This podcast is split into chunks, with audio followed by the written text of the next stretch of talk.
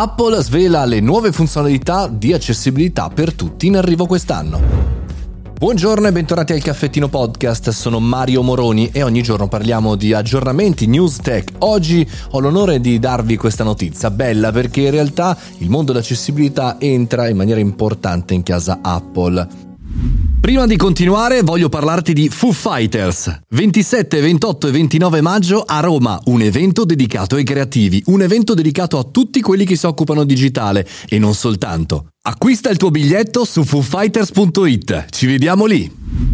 L'aggiornamento del firmware per quanto riguarda i prodotti di Cupertino porta tante novità. La prima, quella più importante, sono le didascalie dal vivo, meno più importante perché in realtà ne possiamo usufruire quasi tutti ed è importantissimo per la comunità non soltanto dei non udenti ma per tutti quelli che hanno problemi eh, di udito. Eh, si chiama Live Caption per iPhone, iPad, Mac. Queste funzionalità arriveranno eh, fondamentalmente su tutte le applicazioni, su tutti i video comprese le chiamate FaceTime, quindi qualsiasi cosa passa dal vostro iOS può essere tradotta immediatamente in sottotitoli.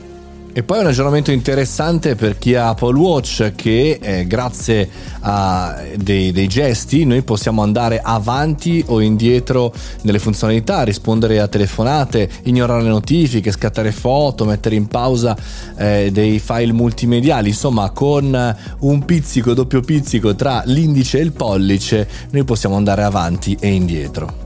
Una funzionalità che mi ha abbastanza stupito è la funzionalità rilevamento porte, che può essere utilizzata per scoprire dov'è una porta quando arrivi in una nuova posizione, capire se è aperta, se è chiusa, il numero di stanze. Insomma, molto interessante da questo punto di vista, interessante per gli sviluppi futuri. Dovrò chiedere a qualche amico anche non vedente di provarle, di darmi la sua opinione. Comunque è un, è un, è un messaggio che Apple sta dando come quello del mirror mirror di eh, dispositivi su eh, Apple Watch, cioè di utilizzare combinati, eh, diciamo così, eh, l'audio e le funzionalità di Siri con le funzionalità di iOS, insomma tutto insieme. Potete andare a scoprire tutti i dettagli sul sito di Apple, nella newsroom, cioè nel blog, diciamo così, di ieri 17 eh, maggio.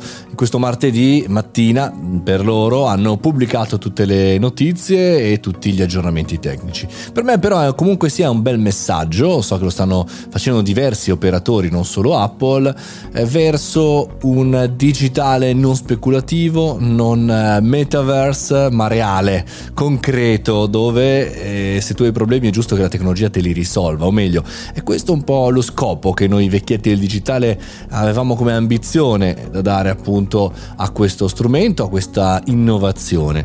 Andate avanti così, bravi ragazzi di Cupertino, e poi voi invece segnalatemi tutto quello che vedete nell'ottica dell'accessibilità e magari ne parliamo.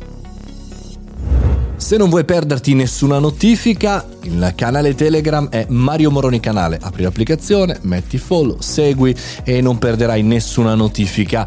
E se ti va anche qui su Spotify, metti 5 stelle, apprezza il mio podcast che lo faccio con il cuore tutti i giorni. Tutti i giorni alle 7 di mattina trovate una puntata nuova da lunedì al sabato.